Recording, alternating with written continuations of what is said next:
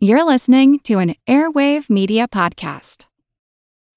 When you need mealtime inspiration, it's worth shopping Kroger, where you'll find over 30,000 mouthwatering choices that excite your inner foodie. And no matter what tasty choice you make, you'll enjoy our everyday low prices, plus extra ways to save, like digital coupons worth over $600 each week. You can also save up to $1 off per gallon at the pump with fuel points. More savings and more inspiring flavors make shopping Kroger worth it every time. Kroger, fresh for everyone. Fuel restrictions apply.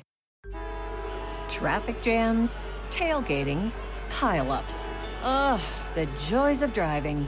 How could it get worse? The federal government wants to have a say in what you drive. That's right. The Biden administration's EPA is pushing mandates that would ban two out of every three vehicles on the road today. Don't let Washington become your backseat driver. Protect the freedom of driving your way. Visit EnergyCitizens.org. Paid for by the American Petroleum Institute.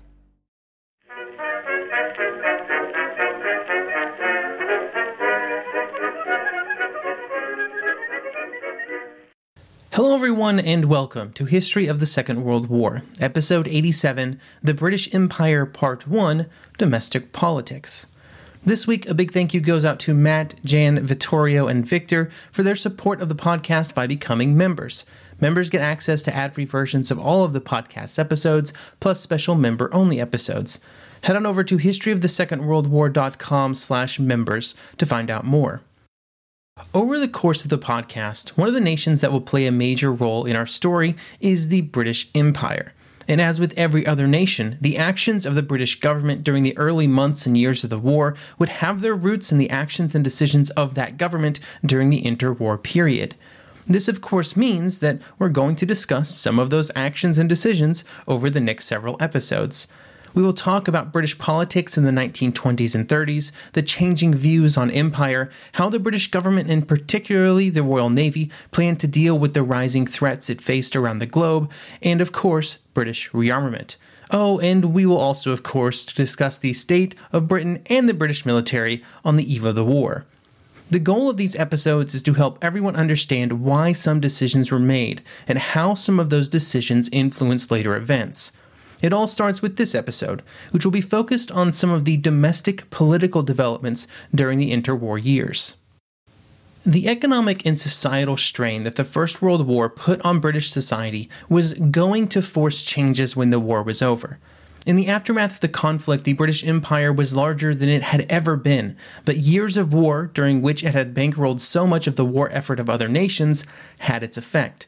These economic problems accelerated pre existing trends that had been building up for years and sometimes decades. These trends saw other nations begin to eat away at some areas that had been so critical to the British economy, and particularly industry, since the Industrial Revolution. Nations like the United States and Germany simply had easier access to more raw materials, and also had larger domestic populations that they could serve. These two nations, along with many others, also closed the technology gap that had existed during parts of the 19th century. After the end of the war, many industries also felt a lot of strain for a variety of reasons, such as the political chaos that followed the war in many foreign nations, which reduced demands in many sectors, or a simple reduction in spending in many other industries that had been in great demand during the conflict. There was also new competition from foreign industries that had been built up over the previous years when British manufacturing had been so heavily focused on war material. On a more local level, there was also many challenges within the British economy, like the harsh class divides that saw many sectors of British society living in a deplorable state. In Britain at Bay, Alan Allport gives some context around this inequality. Allport would say, quote, Britain in the mid 1930s remained a country of staggering want and inequality. Two thirds of income earners brought in weekly wages of less than £2 10 shilling, an amount that was barely half the minimum considered necessary for a family of four to live decently. End quote. This inequality ran counter to other political developments, like the 1918 Education Acts, which tried to increase access to education among all classes of citizens. But the class divides would often prove to be too much when it came time for those newly educated individuals to continue on to higher education. the Wall Street crash of 1929, and then what would be called in Britain the Great Slump, would then take all of those domestic economic challenges and amplify them. This was disastrous for many industries, and it would result in immense economic hardships for workers in some of those industries. And at its peak, unemployment would reach 23%. Even with all of these problems, there were still points of economic strength. For example, while wage increases would have periods of stagnation, there was no denying that the overall income trends for workers were much better than they had been before the First World War. And while Britain was certainly not the clear leader that it once had been in some areas, London was still the worldwide hub of international commerce. The amount of foreign assets held in Britain and the money that these assets brought in was a source of great wealth through their use as investments and, and through insurance and other sort of shadow income. These investments were boosted by the decision to leave the gold standard, which allowed for a reduction in interest rates, which allowed for more investments to be made. Britain would also have the largest merchant fleet in the world, which was a source of tremendous wealth, as fees were charged on the transportation of goods. There were some limits on the benefits that could be gleaned from some of these areas, and they would also almost certainly come screeching to a halt in the case of another war. On the topic of war, the position of rearmament within British plans was a subject of massive debate, which we will cover in more detail in a later episode. But from an economic perspective, there was a pretty good understanding of what rearmament would mean. Not only would the government be spending a large amount of money, but this expenditure would cause wages to rise, which would then cause inflation, which might cause the economy to slow, like it had during previous inflation spikes. Foreign imports would also have to be increased for rearmament, which would then result in a balance of payments problem, which would never be as severe as what Germany was facing at this time, uh, but it would still affect Britain's trade position.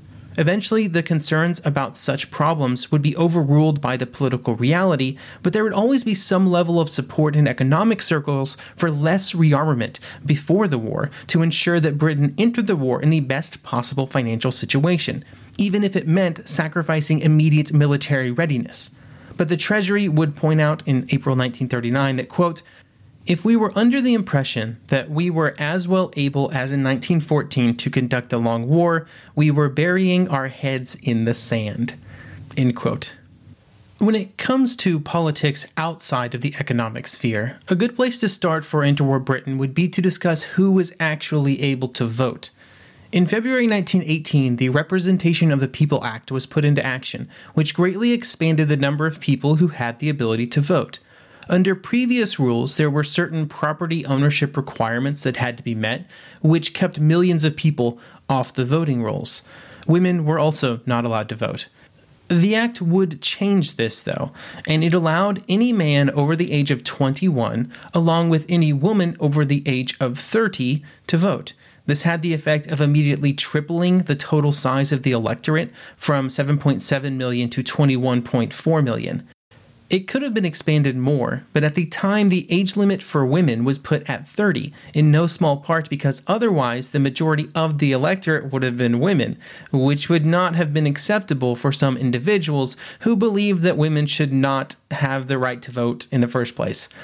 One MP, Richard Law, would say that giving women the right to vote, quote, brought nothing but degradation and dishonor to politics. He would then also say, quote, historians of our decline will say that we were done the moment we gave women the right to vote, end quote. There are many more quotes that I could pull of people being very sexist and generally dismissing the intellectual capacity and decision making ability of women, but I will spare you even with such vehement hatred to the very concept of women voting from some political leaders, full suffrage would quickly become something that trended towards inevitability, and full voting rights for women over the age of 21 would be given in 1928 with another representation of the People Act. These two acts brought so many new people into the electorate, and, and it would, did bring the possibility of kind of large changes to the British political landscape. In 1929, after the full expansion of voting rights, women were the majority in over 80% of parliamentary districts, and they didn't even have the right to vote a decade earlier. But then, no real large scale changes happened. Over the course of the interwar period, the British voters would consistently vote not towards the radical edges of political discourse, but instead very closely to the center. Moderation was the name of the game. And while there were certainly more radical elements in British politics, there was a Communist Party, there was a British Union of Fascists. They found it difficult to gain real purchase in a British political landscape that, throughout any of the economic ups and downs, largely voted for stability. This caused the two largest parties, Labour and Conservative, to trend strongly towards the middle ground, devouring the grounds held by the Liberal Party, which suffered a decline. We will start with the Labour Party. The Labour Party would quickly grow in popularity after the First World War, in the same way that many socialist parties around Europe would, by gaining the support of workers' unions and then supporting socialist policies. In Britain, the socialist rhetoric of the party was greatly tempered by attempts to gain more support from Liberal Party supporters that were leaving the party. This was done by supporting very moderate socialist reforms of the government, and, for example, some greater government control, but only for particular industries, uh, greater strength for workers' unions, and more public assistance programs. On this platform, they would be able to form short lived minority governments in both 1923 and 1929, and they would be in a position of powerful opposition during the 1920s. Until 1931, Ramsay MacDonald would lead the party, and he was a firm gradualist. This meant that instead of favoring radical change, MacDonald and most of the Labour Party favored a policy of working within the existing political structures and trying to prove to other groups that they were capable of leading.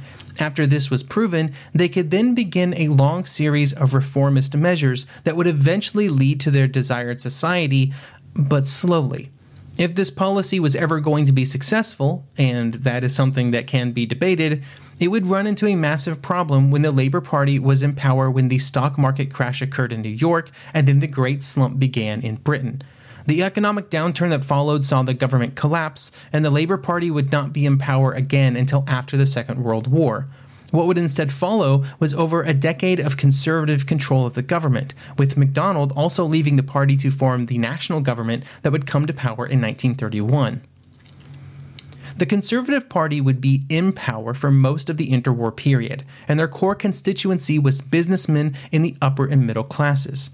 But they would still be able to garner a good amount of support from other sectors of society as well. One of the important features of politics in Britain during this time, and particularly in the 1930s, was the power of the growing middle class. In the Conservative Party, they would be given a voice which pushed for policies that largely benefited them and which were also supported by far wealthier individuals. The party was also led by men who came from reasonably close to middle class backgrounds, men like Stanley Baldwin, the son of an ironmonger, and Neville Chamberlain, the son of the owner of a screw making company, among others. They were all still very wealthy.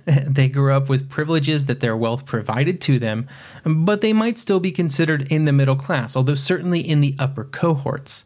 The middle class would be one of the groups that greatly benefited from changes in the economy after the Great Slump, and it would be their appetite for housing and luxury goods that would help to sustain the economic recovery of the mid 1930s.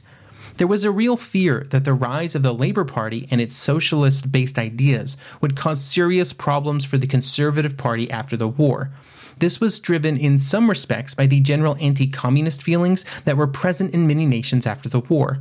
However, there were other details of their platform and how it appealed to the people. Here is Geraint Thomas from Brave New World Imperial and Democratic Nation Building in Britain Between the Wars. Quote, not only were the Conservatives ideologically hostile to Labour's policies of redistribution and nationalisation, they were deeply nervous about two particular aspects of the political world after 1918 the extravagant public promises, as they saw them, which Labour candidates would make in order to secure a working majority in Parliament, and the voters' inability to resist them. End quote.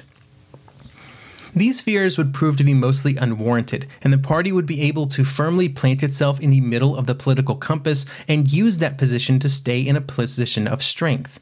This was particularly true during the 1930s when Stanley Baldwin and other conservative leaders would oversee a lengthy period of conservative control. It began under the national government with MacDonald as the prime minister, but then transitioned into a conservative dominated government as the years went by. In general, the conservative platform in Britain would always remain popular, even as the European political landscape began to drastically shift during the 1930s. Many Conservative Party members would then be some of the leading forces for rearmament, although that's not something that they all agreed upon. The Labour and Conservative parties were the largest political parties in the nation for the entirety of the interwar period, with both of them tracking very closely to the center.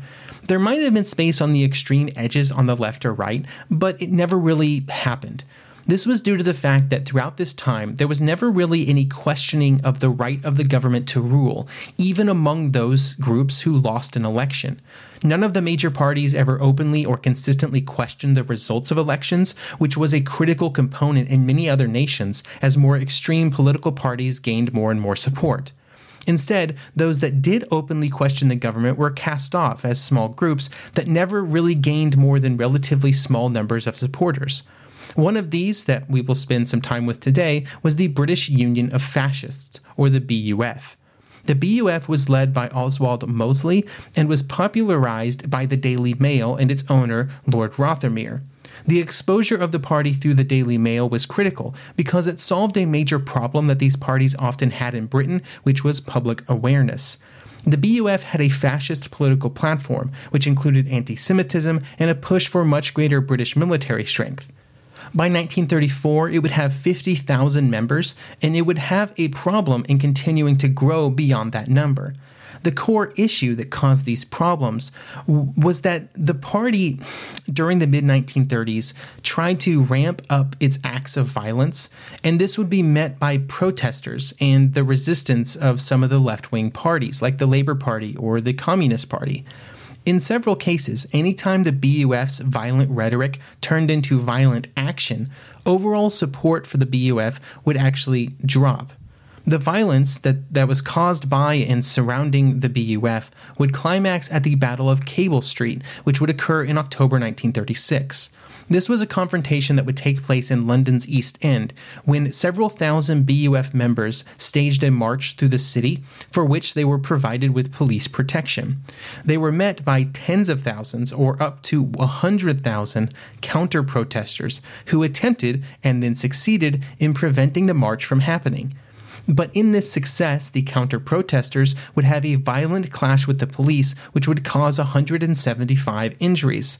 The BUF canceled the march and dispersed, and in the aftermath, the membership of the party actually rose because it was generally seen as the victim of anti fascist aggression.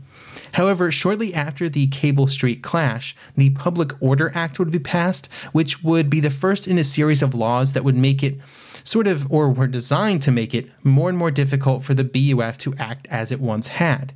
The Public Order Act would prevent public uniforms from being used by political parties, which was something that was always a feature of these fascist parties, not just in Britain, but, but sort of all over the world. It also gave the police the ability to prohibit any march by any political group.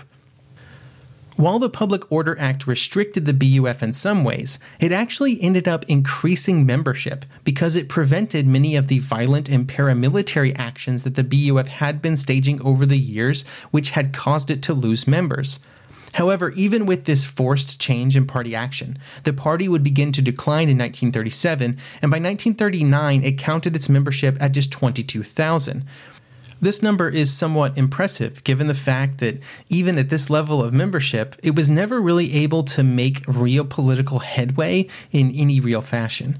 When the war started, the BUF would officially support the British war effort, although this did not prevent the party from being shut down and outlawed on June 10, 1940, under the Emergency Powers Act.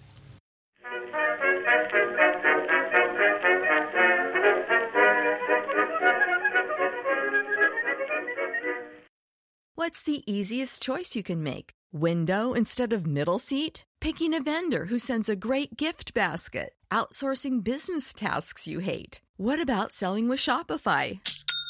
Whether you're selling a little or a lot, Shopify helps you do your thing, however you cha-ching. Shopify is the global commerce platform that helps you sell at every stage of your business. From the launch your online shop stage to the first real life store stage, all the way to the did we just hit a million orders stage. Shopify's there to help you grow. Whether you're selling scented soap or offering outdoor outfits, Shopify helps you sell. Wherever and whatever you're selling, Shopify's got you covered. Sign up for a $1 per month trial period at shopify.com slash try. Go to shopify.com slash try now to grow your business, no matter what stage you're in. Shopify.com slash try. Want to learn how you can make smarter decisions with your money? Well, I've got the podcast for you. I'm Sean Pyles, and I host NerdWallet's Smart Money Podcast. On our show, we help listeners like you make the most of your finances. I sit down with NerdWallet's team of nerds, personal finance experts in credit cards, banking, investing, and more. We answer your real-world money questions and break down the latest personal finance news. The nerds will give you the clarity you need by cutting through the clutter and misinformation in today's world of personal finance. We don't promote get rich quick schemes or hype unrealistic side hustles. Instead, we offer practical knowledge that you can apply in your everyday life. You'll learn about strategies to help you build your wealth, invest wisely, shop for financial products, and plan for major life events. And you'll walk away with the confidence you need to ensure that your money is always working as hard as you are. So turn to the nerds to answer your real world money questions and get insights that can help you make the smartest financial decisions for your life. Listen to NerdWallet's Smart Money Podcast wherever you get your podcasts.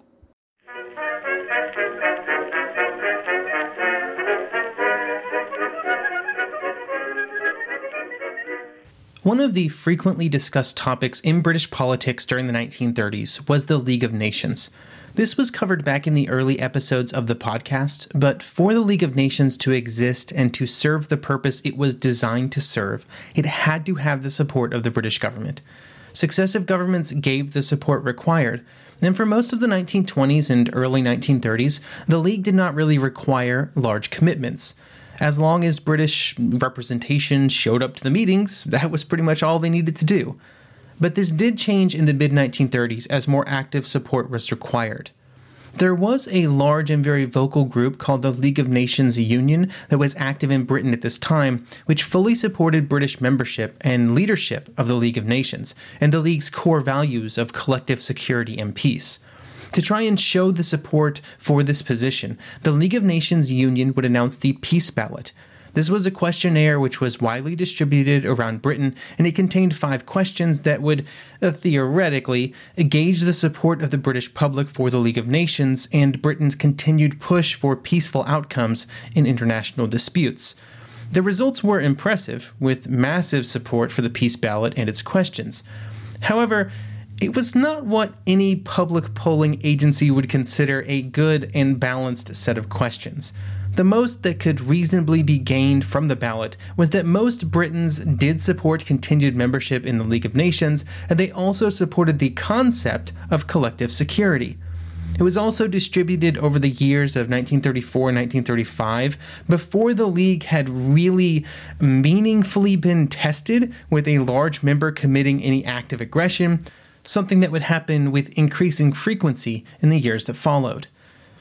Another important topic of conversation, especially during the 1930s, was British rearmament. And those conversations and arguments would not wait until the peace ballot or those events of the 1930s, and would instead begin several years earlier. Up until 1933, the overall structure of European politics was driven by the after effects of the Versailles Treaty and the agreements made by its participants in the decade that followed. This manifested in agreements like the Locarno Pact, which saw France, Germany, Belgium, Italy, and the United Kingdom agree to not launch any acts of aggression. But by the early 1930s, concerns were growing about the state of the British military and what it might be asked to do in the years that followed. The result would be the Defense Requirements Committee, which was set up in late 1933 and would run for the next year. The goal of the committee was to plan out the next stage of British military planning and preparations, taking into account the increasing threats in Europe and in Asia, especially Germany and Japan, two nations that required very different approaches in any conflict.